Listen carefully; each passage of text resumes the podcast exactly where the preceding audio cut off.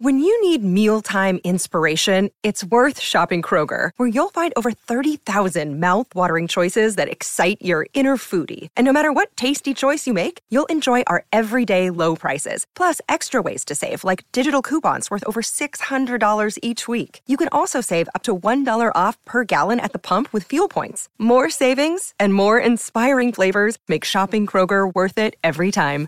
Kroger, fresh for everyone. Fuel restrictions apply.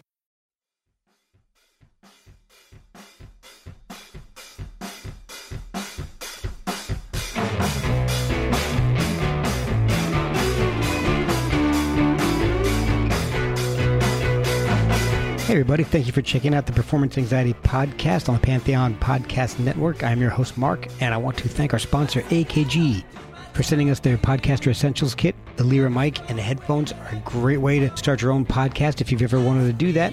It's incredibly affordable and so easy to use. Now, I was lucky enough to have John Barrett of Bass Drum of Death join me.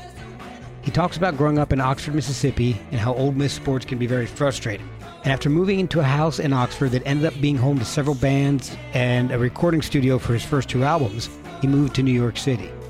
And that really had an impact on his songwriting, one that some of his fans weren't so happy about. But John also had a great way to vet the production team on his last full length album. But when COVID started to shut things down, John moved back to Mississippi and started a Twitter beef with Eve 6 that didn't end exactly how anyone expected it to end. But beyond Twitter beefs, John's also been busy working on a new Bass Drum of Death album. He's hoping to have it ready to go before too long, so follow him on social media at Bass Drum of Death, or just go to bassdrumofdeath.com to get updates or buy the band's albums. Follow us at Performance ANX, and you can help support the show at performanceanx.threadless.com or ko-fi.com slash performance anxiety. Let's get this conversation started with John Barrett of Bass Drum of Death on Performance Anxiety, part of the Pantheon Podcast Network. Hey, it's John from Bass Drum of Death, and you're listening to Performance Anxiety. Hey, I appreciate you doing this, man. This is awesome. Absolutely, yeah. No, no worries. Yeah, sorry about that. I was, uh, I was in a movie. I went, I finally went and saw the new James Bond movie. Oh, and I was looking at it, and I was like, man, this shit's long as fuck. So I'm gonna have to hustle to get back to the house in time. So, uh, no worries, man. No yeah. worries. I was kind of shocked when you were like, "Hey, yeah, let's do it." I was like, "Well, I can't right now." Yeah, yeah, yeah. um, yeah. I guess I, I, think it was one of those mornings where, like, I think so. I got a, uh, I have a new puppy, Oh, and so this this puppy really, uh, you know, so they, she really doesn't care what what I do the night before. She still wakes me up at six thirty every morning. so on a on a couple of days a week, we take her to uh, like a daycare situation. So then a couple of days a week, I'm like up in the morning, and I'm like, well, now what do I do? Yeah, I don't, this, like, I don't have this like little, you know, nugget to look after. So um, yeah, oh yeah, I was like, yeah, I want to do it. Let's do a podcast. I got I got time, you know. So, well, um, don't forget we're gonna yeah. be singing a song at the end of this. Okay. Wasn't there some Italian podcast that wanted you to sing with them or something at the end? Oh yeah, they wanted. Yeah, there was something. Uh, yeah, they wanted to do something, and like they had the rights to it or something. I forget what it was. It was. Uh, That's ballsy, man. It was, it was really strange. Yeah, and um, yeah, I'd, I'd, have to go back and look to for exactly what it was, but it was really, you know, it was really strange. Yeah, yeah. I don't know. so. I, that's that's that's pretty uh, pretty ballsy. Hey, yeah, I want you to come on my show, sing a song, and I have the rights to it. Right. That's, yeah. That's, yeah. I don't. I'm not really sure how that works, but I mean, good on. I mean, um, yeah, good on them if they can get people to do it. I guess. I wonder how many people know. actually do. Yeah, I, I don't know. You'll have to go back and look. It's probably good. Like I don't, I don't mean to blow them up, but uh, it's probably good that I don't remember the name of yeah. it. So, yeah, I'll have to go. Uh, yeah, I have to go. I'll have to go look back and check it out and see exactly what it is. I'm sure it's like not anything crazy or anything. I, I, I just it just struck me like weird. Yeah, it does know. sound a little weird. Yeah. So you're currently back in Mississippi now? Yes. Oh, okay. Um, kind of moved. Um, I was in New York for seven years, and then like came down here once COVID started in New York, and I was like, yeah, I'll just kind of wait it out down here, and you know, hopefully it everything you know kind of clears up, and you know, here we are almost two years later. Yeah. So Yeah, so it was it was kind of time. Like I'd been I'd been kind of thinking about getting out out of New York anyways, and uh, so it was just kind of a good time to to make a move. And yeah, it's been good. So I've just kind of been spinning the whole time, like uh, making a new record and going through the process of that. And Oh, um, nice. yeah, so it's been it's been really good. What got you into music in the first place? You're, fr- you're from Oxford, Mississippi, which is a big college sports town. Yeah, were you I'm actually watching. I'm actually watching an Ole Miss basketball game right now. Oh man, nice. Who are they playing? It's like, it's like on, uh, they're playing Marquette. Um. So, yeah. So, um, but I can I can do two things at once, especially when it's Ole Miss sports. You know, you never you never want to pay too much close attention to it because then, then things start going wrong. Yeah, I mean, Um, you guys are riding the lane train into I don't know what. yeah, You- you no, guys- it's it's been a good year. I'm trying to you know trying to just knock on wood and hope we keep it going. But um, yeah. So I guess originally, like I was in bands and stuff. Like I'd had like electric guitars, and I was in like little bands with friends and stuff. Like all through like middle school and high school and stuff. And oh, cool. we actually had a band. We played. We would play a bunch of like high school parties and stuff. And I think we actually ended up like saving all of our money from shows, and we like bought a van when we were like 17, which is Wow, kind of crazy. dude. Yeah, um, and we went on like a little tour. Yeah, so I was kind of doing stuff like that, and um, you know, then I went to college, and you know, still had that kind of high school band that kept going on. But I kind of wanted to. It was just everybody was kind of scattered because everybody was like different ages and going to different schools, and I kind of wanted to start doing stuff by myself. So I started just like. I was living with my roommate at the time. He just had uh, just a bass drum that was sitting in like a spare room. So I started just playing guitar and pounding on the bass drum and like singing at the same time. So that's kind of how it all started. But yeah, I mean, the whole goal for me initially was just to be able to play shows and like drink for free and underage.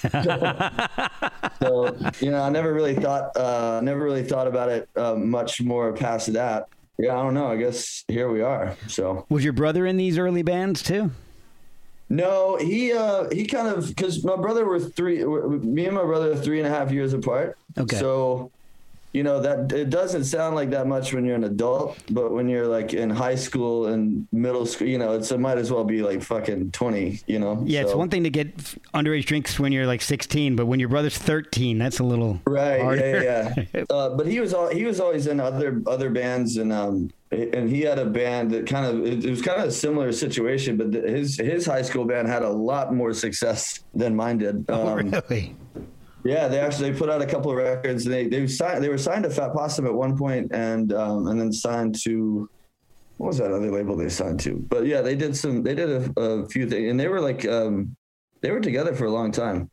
But um, yeah, so we were never doing stuff kind of at the never doing the same thing. Only in the past like few years have I um, has he been really like playing with me and uh, well he had come on tours with me and stuff before, but definitely over this past two years we've been like actually doing a lot of the writing and stuff together. So it's been cool to have him involved. But yeah, growing up we never really um, we never really did much of anything together and. Um, so now, um, but my mom would always like try to get us to do stuff, and we were always like, "Shut up, mom!" Yeah. And so, so, so now mom's, I think, pretty stoked. Sounds like a mom thing. Yeah, yeah.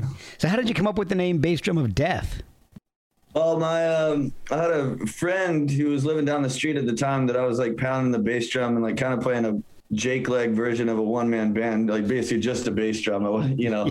And uh, so he had a project that he was doing like up the street, and it was called uh, Dent May and his Magnificent Ukulele. Oh, nice. Um, yeah, so I was like, and we were both kind of doing the same thing, like recording our stuff with USB mics and that sort of stuff. And um, and so I was like, what can I do? Like, I want to, you know, make my name like the opposite of that or whatever. So I decided to call it John Barrett's Bass Drum of Death.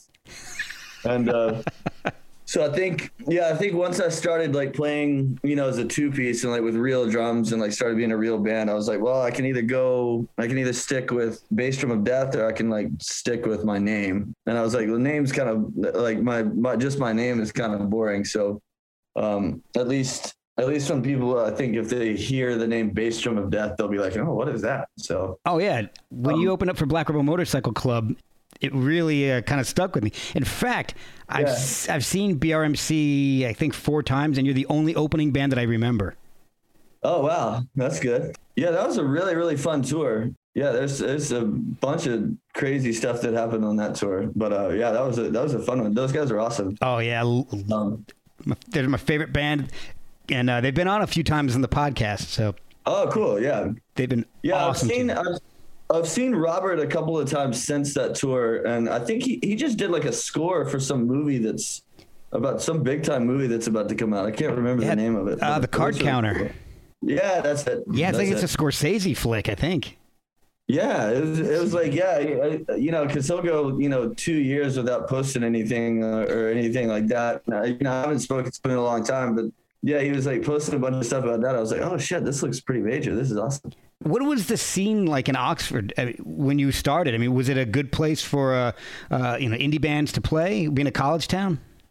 Yeah, it was great. You know, I think when I started, you know, I mean, that was still, it was still like very like in the MySpace era, you know, so we were like booking our own tours and stuff like that. Wow. And like kind of doing one of those, you know, we'd play a show with a band from a certain place and then they'd return the favor with a show that in their hometown or whatever. So you know, it was it was really good, and there was all there was a lot of people. Lot, like most of my friends, like we were all in bands, and they have you know, there's all sorts of things going on. And then later on, like once we once we all had put out a, a couple of records, or you know, one yeah, we all lived in this big like house venue called the Dude Ranch, which had this huge.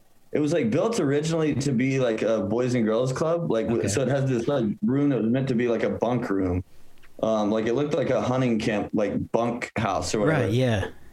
So we would have shows in there, and um, you know, basically book it, and it would be you know like ten bucks, and like bring your own beer, and um, yeah, and it was pretty wild. Like we had Grimes played there once. Oh, uh, wow. Had, like Jeff, Jeff, the Brotherhood, Re- Real Estate played there a couple times. Um, I don't think Mac DeMarco ever played there, but we would always like he whenever he played in Oxford, we would always party there. Oh, nice. Um, yeah, so it was a it was a pretty pretty sick little uh, setup there. But um, yeah, so the scene was really good. Kind of when I was when everything was kind of going on. I guess well, probably probably my first. I guess my first three records was really when I was there. I think I, I moved to New York like right after my third record. Okay. Yeah. Was being a professional musician always on your mind? And uh, when did you realize that you could actually do this for a career? Um, I don't know. I mean, that's still.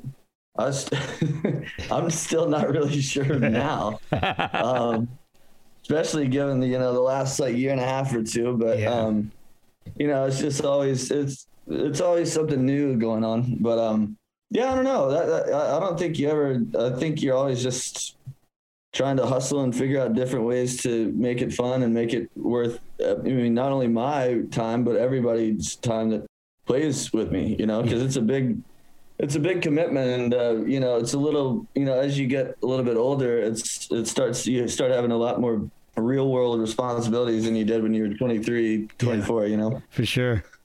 So um, yeah, I don't know. I mean, I guess every day is just a, a, grind, and try to try to do something every day that um, that furthers the whole project. So, how did the first album come about? I mean, were you sending demos out, or did Fat Possum approach you? Well, I had worked there, and uh, I'd worked there, and they had put out a seven inch for me back in like 2008.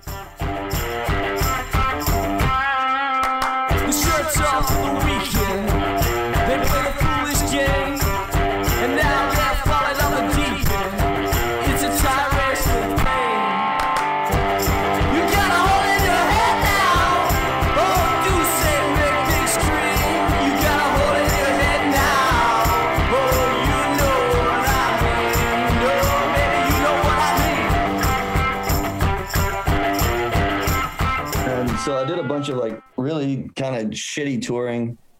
And um you know like basically touring in my corolla. And uh you know just a bunch of bunch of those where you're like you know drive for nine hours and play to four people. Oh yeah. And uh, just a, a, bunch of that sort of stuff. And i'd had like uh, and I, I just kept recording songs and recording songs. And this is you know obviously this is like kind of before spotify or anything too. Mm-hmm. so it was kind of hard for people. Like people could just listen to you on MySpace, and it really didn't. I just uh, I never like really thought about the like record part of it that much. I just wanted to go like tour. Right.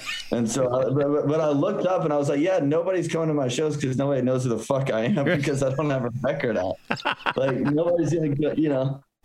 So I kind of looked up one day and just basically had like 11 songs. So I wow. started sending it. I started sending it to um, to people and really didn't get a whole lot of interest at all. And uh, so there was this one guy, this guy that ran like a really small label in New York. It was called Inflated Records, and uh, he was gonna do he was gonna press it and do a. Um, it was gonna be originally gonna be like a 300 press, and that was it and I think like uh, Get Found like got like was on Pitchfork or something or got like like got blown up on there or something like that.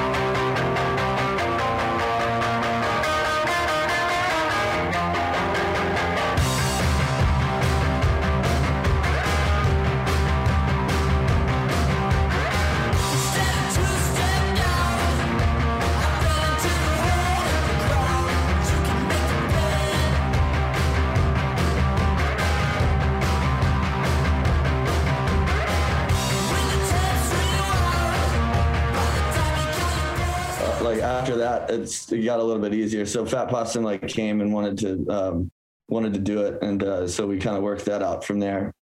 But yeah, because that was like kind of you know what I wanted originally, and um, so it just made it a little bit easier. And so then from there on, it just kind of everything just kind of went. So, so, did you do everything yourself with that? Record, produce, mix, and do everything, or was yeah, there anybody else involved? Yeah, I did the first one myself. I think my brother helped me on Get Found, and he always likes to he always likes to remind me of that. He's like, you know, you didn't do it all yourself. um, so he helped me record that one. But yeah, everything else I did I did completely by myself. Yeah, the first GB City and uh, the self-titled I did by myself. Wow, and they, just through USB mics and and you're yeah, really just used wow. it was like a little like a little snowball. It looks like this. Oh yeah, you know? yeah. Yeah, I pretty much just used that, and I had I think I did. I, don't, I really don't think I used any other mics. Yeah, I mean at that point that was all I knew how to use. I mean now there's like, I mean all that technology has gotten way better yeah. in the past few years, and it's gotten a lot easier to use. So, but at the time, like all I really knew or cared about knowing was like just plugging that thing in and to GarageBand and basically making it work like a four track. That's amazing. It's got such a great 60s garage rock sound. It's so so cool. I, it's really awesome. Yeah, thanks, man. Yeah, um, you know, it um, it was one of those things where I think a lot of times I might have just got I might have just have gotten lucky. Yeah. just on like getting, you know, just because drum sounds are so hard and uh, oh, yeah. Yeah, they're just hard to get and then make them sound cool. And I think like whatever I don't know. Sometimes I mean, even you'll have the same drums in the same room with the same mic, and different days they'll sound different. Oh yeah. So I think a lot a lot of times I just kind of got lucky and you know kind of went with something when it was sounding okay. It definitely wasn't from using like nice equipment or anything like that. So well, it sounds great. Like you know songs like High School Roaches, Velvet Itch, which I mean that sounds like it's about a topical cream for herpes or something, but it's I don't think that's what it is, is it? No, it's uh, well, the Oxford is lovingly referred to as the Velvet Ditch. Oh, so it's kind of, so it's kind of a play on words of that. Yeah, I've never heard that. Okay. Yeah.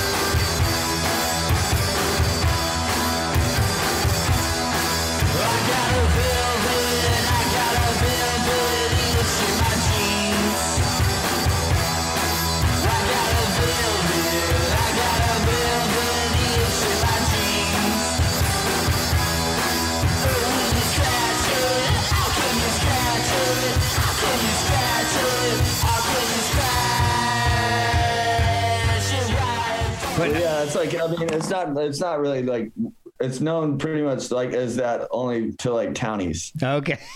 Yeah. yeah. But my favorite on that album is is I could never be your man. That I like that a lot.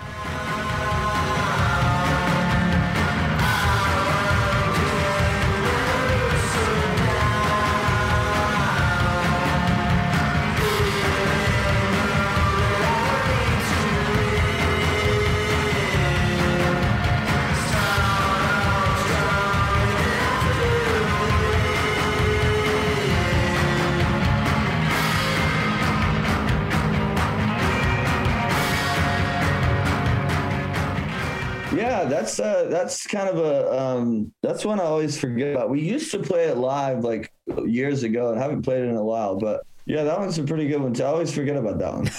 well, that's my favorite off the first album. But so when did you decide to move to New York?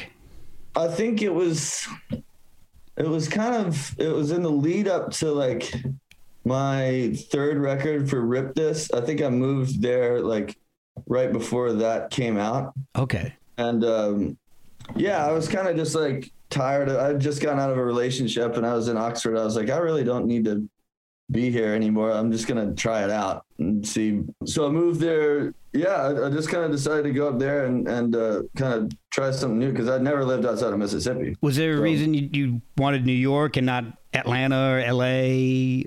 Well, I mean, yeah, because New York's the greatest city in the world. then you know, um, yeah, and and also too, I just like the idea of like basically you can move to New York with a suitcase and you're fine. You know, you yeah. don't need a lot of stuff. Because there's no, I mean, living in New York, there's nowhere to put any stuff. Right. So, exactly. You know, so, so yeah, it was just, uh, it just kind of made sense. And, um, I don't know, I had a, had a pretty good group of friends that was already there. And then, you know, the, a lot of like good friends that introduced me to a lot of other really cool people and stuff like that. It was really easy to get kind of plugged into a lot of cool people and things going on. So it was a good experience overall then yeah, it was. It was, it was a great, great experience. I'm very glad I did it, but um, I'm, I'm also like, you know, it's it, it's a grind for sure, and uh, that can get that can get pretty taxing after a while. And um, you know, it's also too just like the toughest thing about it for me was like having like space and time and like the energy to go like play music because you can't like make noise in your in your apartment like you can in Oxford or anything like that. You know, you have to like you, you, you know you share a practice space with like four other bands or something and you got to schedule time and then you got to get there and like lug all your stuff everywhere. Oh yeah so it's kind of a yeah and like all the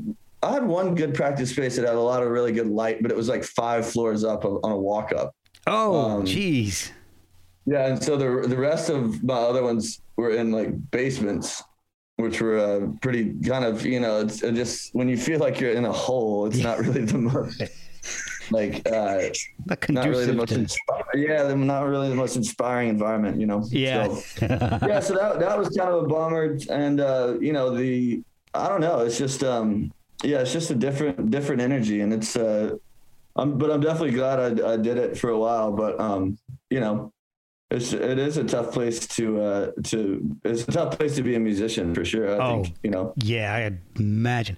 One of the things I thought was cool is looking back at the artwork on the album covers, the, especially the first three, they all have kind of a New York feel to the album covers, like a Diane Arbus quality to the photos on the covers. So, you know, moving to New York sounds like it was almost like a natural thing for you. Yeah, I mean, actually, the the two, the self-titled and Rip This, those covers were both shot in New York. Okay. So, yeah, the the self-titled cover was just an outtake of like of a, like a backstage, like when we played like at this club called Glasslands years ago, and uh, and then the I think the uh, the Rip This cover we did at a photo studio on like Spring Street, and uh, we had to rent we had to rent a, uh, a decommissioned like shotgun for that for that shoot because if you fold it out, I'm holding like a football and a shotgun. Oh, and uh, yeah. So we had so we went to this like prop house in like Soho and we go down in this basement and there's like decommissioned like Uzis and AK-47s, like basically any gun you can think of. Wow. So they just hand us they they hand us this shotgun in a case and they're like, all right, just bring it back in a little bit. And we're like, okay. So then we walk out on the street and we we're like, what are, what are we doing? so we just jump in a cab. Uh, this place was like two blocks away, but we just jumped in a cab because we were like, I don't want to be walking around Soho with a shotgun in a case. Like that's not a great look. But jumping in a, in a cab with a shotgun isn't necessarily a good look either. Yeah, we, we, yeah. I think we were, we were like, yeah, it's a prop gun. Like it's not. Yeah, yeah. somehow we made it work, but. We'll be right back after a word from our sponsors.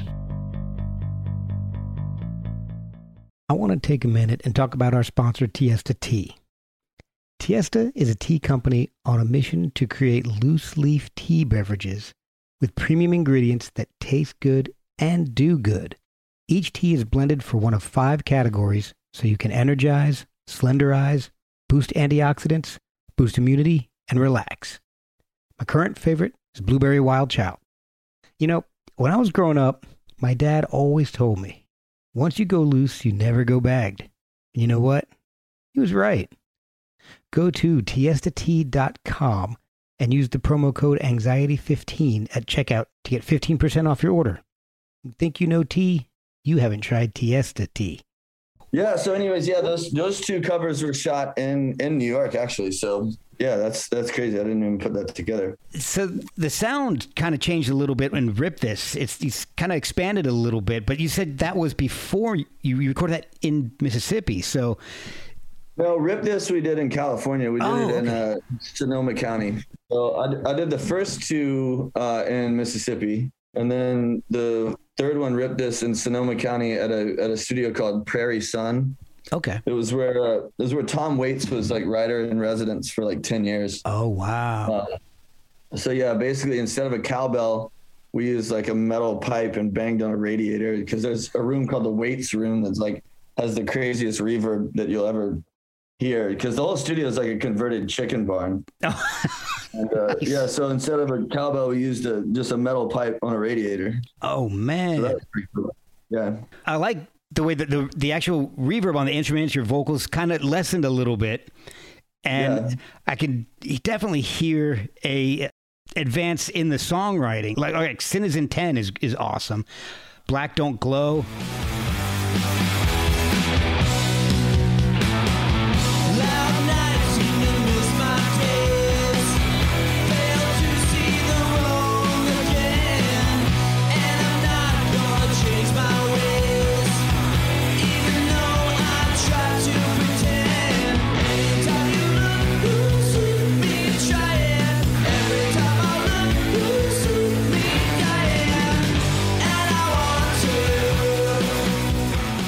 Sounds like a big leap forward in, in your songwriting and the recordings.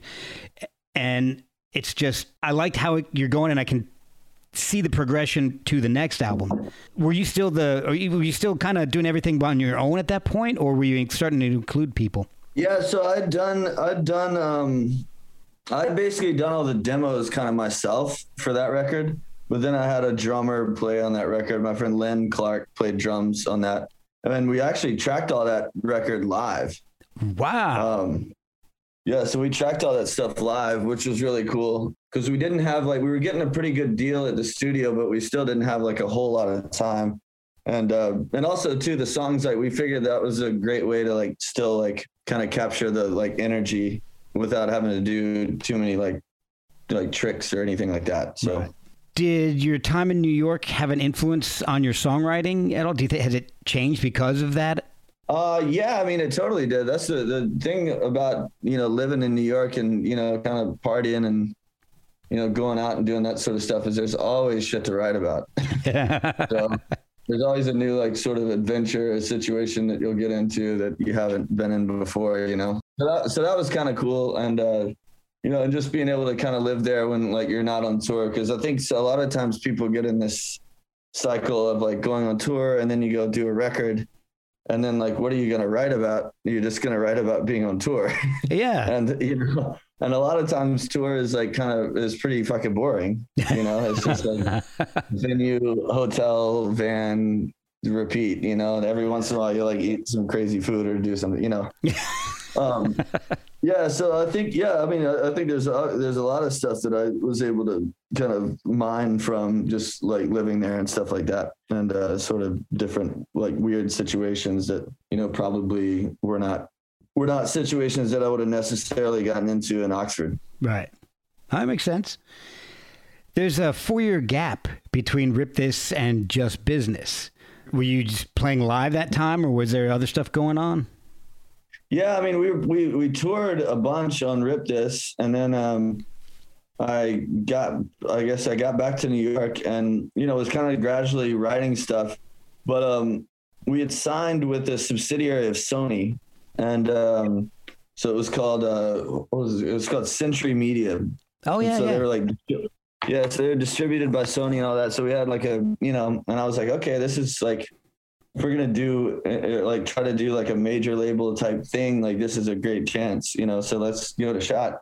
So basically, a lot of that time was eaten up doing like demos with different people and like you know getting things. Uh, I mean, kind of like playing ball with like the what the label wanted Right. and. Um, and the label what the label wanted and what i wanted out of the next record was pretty uh it was a pretty wide gap Oh, really? Yeah so it kind of took a while to like land on on something that uh that worked and there was still there's still like kind of i don't know it just took a while you know whenever you got you know there's all sorts of people that were on like cc'd and stuff that like wanted they just wanted to make us something like different than i wanted to do Oh, okay. so yeah, so it took a while to find like a, a landing zone in terms of uh, something that kind of made us all happy. Yeah, you know, from a production and, and like producer standpoint, I guess. So you started you started working with the group, I would guess. I, it's two guys, the Heavy, for that album. Yeah. How did you meet Yeah. those guys? Was that something that, that you you guys found, or was it something that the label suggested? Uh, it was. I think they, they had done a bunch of work for the label, like mostly kind of like more poppy stuff, but they had done some like heavier rock stuff. And uh, yeah, their their like resume is pretty all over the place. Yeah. But th- but they're both like rock guys at heart. So like, basically, I think we met. I met them, and um, you know, I think I met him like at a bar in New York, and I ended up getting him like really drunk. and I, I mean, and I I got drunk. I got pretty wasted myself, and I was like, I like these guys. Let's fucking do it. And so I think I went in and did like one song, and I was like, oh man, this is kind of this is kind of the move. And they're super sharp. Like um, I loved working with them. Just like they always had really great ideas on like structures and uh, like harmonies and backing vocals and that sort of stuff. And um, yeah, so it was fun. And also too, uh, doing the record, it took a while because they were working out of a studio in Times Square. And Okay. so we would kind of do, and they were doing like some other stuff at, in the meantime, like working on a few different things at the same time. So I would really only go up there like two or three days a week. Ah, So and I and I was doing everything on that record except for uh except for drums on Too High. I played everything. wow. So yeah, it took it took a lot longer. It took probably like three or three and a half months to like kind of record, and um, which is kind of a while. But yeah, so that took a while too. Um, but anyways, yeah, those guys were those guys were amazing to work with, and they're super super talented and and really fast with editing because they had to edit a lot of my drum parts. yeah. well, on Rip This and Just Business, you kind of handed the reins over. On Rip This, it was produced, mixed by Jacob Portrait. And then the Heavy. Was it hard to give the reins over after you've done everything DIY for so long? Um, a little bit.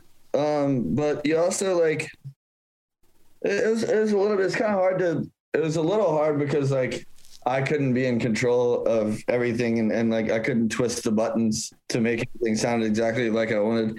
But at the same time, I think it was like the the it was time to start like doing it, you know, kind of start progressing in that way and trying to kind of trying to explore explore some different stuff like that. You know, like I don't know, like I mean, the low. I can always make like a lo-fi record. You know, I can. I know I can do that, but like, I think it's uh, it's probably. It was just I took it upon myself as a challenge to try to make like a good, good studio records and um, and just kind of work with some different people, get some different input. You know, so Yeah.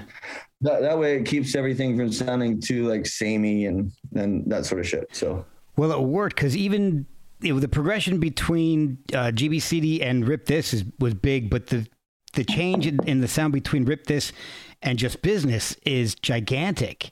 I mean, the, the Yeah. songs are amazing. I mean, you've got some incredible things like "I Love You," I think, "The Odds Are Good," "Heavy." I mean, they, they're incredible songs, and and a big change from the early sound, particularly "Heavy." Anyway, she turned right round and she said, Child, I'm gonna take you to the Lord.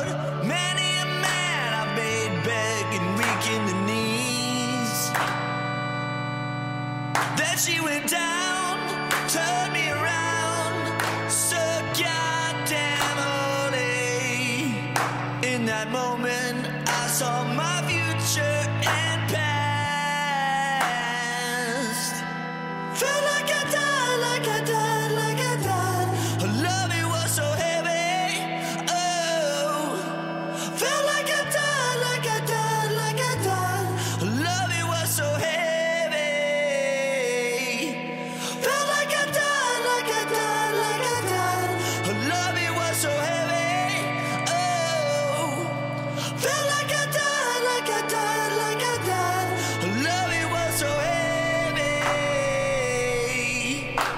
Yeah, I mean, I always try to, I always try to do a couple of things or have a couple of songs in there that like might surprise some people or something like that, just to kind of just to just to prove to myself that I can do something like that. You know what I mean? Yeah. Just to be like, oh, hey, you can do that if you want to, but um, it doesn't have to all be like balls to the wall, like Right. distortion all the time. You know? Right. I mean, and, and you've got, okay, so like a song like um, Odds Are Good and I Love You, I think, to me, I mean, instead of just sounding garage rock, it's got like a T Rex meets Black Rebel Motorcycle Club sound. It's just really awesome.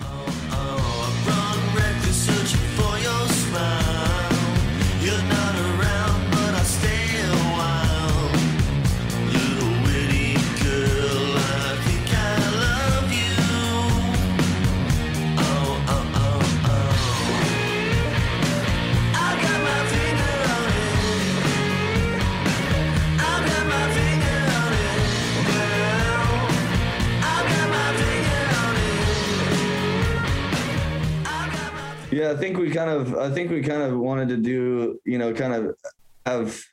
It wasn't like a conscious decision, but maybe like you know have some of those songs that like sit like in a in kind of more like mid tempo like more of a groove rather than just like a full speed ahead sort of thing Yeah. Um, oh, yeah. and then you could like bob your head to rather than like you could just bob not necessarily headbang you know Yeah, yeah. we still have plenty of those we still have plenty of those but uh yeah you know just kind of switch the vibe up and um you know i don't know Well, Heavy shocked me a lot when I first heard it.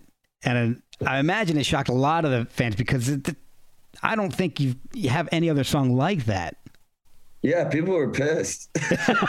Remember, and and it probably wasn't. You know, I think that being like our, I don't know if that was our first single or something like that. Like that might not have been. It was a definitely a, a de- definitely a move that took some. I, I don't I don't know if that was necessarily the correct decision, but um, but yeah, I don't know. Yeah, some people did, did not like that at all, and uh, Man. but uh, you know that's that's okay. You know, you don't have to like everything. no, and on, to, to me, it's it's. I think it's my favorite song that you've written. oh wow. I absolutely love that. It's been in my head since you agreed to do the podcast. I've been going back and listening to Oh, all sweet. the albums, and it's the one that gets stuck in my head the most. Oh man, thanks so much. Oh, is there more progression on, in what you're working on now? Are there more songs like that, or is it going to be closer to garage rock, or is it just going to be a big mix? How do you think it's going to Um, go? Yeah, I don't know. I mean, I think there's definitely been a progression in the songwriting, and you know, it's been a bunch of songs that I've been kind of kicking around. I mean, because I've had the time. Like, there's been no, obviously, no touring or anything Yeah. or anything like that. So I've had the time to kind of kick these around. So yeah, I don't know. We we we're doing it with uh, Patrick Carney from the Black Keys, and Oh, did it at his um at his place in Nashville. So we're just kind of waiting on the mixes to get back right now. But it's definitely um it's definitely going to be like a i kind of wanted a nice blend between like the clarity and and like the you know the way that like uh the way that just business kind of sounded as a record and but then also like still have it be like gritty and like hit in all the right places just kind of like uh gb city did so trying to get like a good mix of both of those two in terms of like sound and vibe so uh, we'll see. We're, we're pretty fucking close at this point, so I'm hoping we can we can pull it off. I'm really excited because I think Just Business is the has the catchiest songs you've ever written. I mean, Diamond in the Rough, I don't want to know. I don't want to know is awesome. That's got this awesome like doom sludginess to it. It's freaking Yeah, great, man. I love that.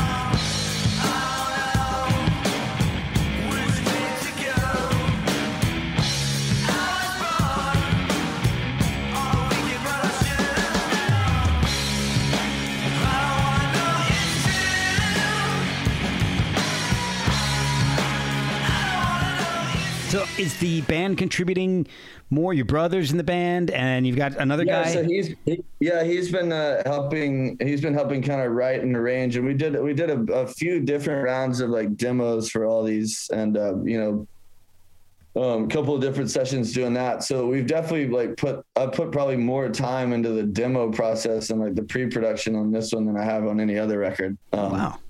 And then we had uh, we recorded this one live as well, and we had our, our new drummer Ian Kirkpatrick come up and play the drums. Um, so we did all this stuff, all the basic tracks we did live, and then did a whole nother session of like overdubs and everything like that. So it's got plenty of uh, little ear candy bits on there. We put a ton of shit on there. So Oh, excellent. um, yeah, so it'll, you know we, we definitely have a lot to play with in terms of mixing. So um, we'll see what we can work out.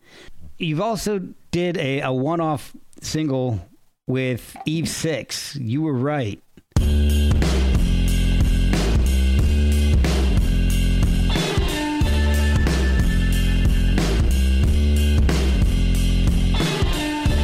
I can see you from dead miles from here. Stretching out your spine like a cheetah. I know you're not okay,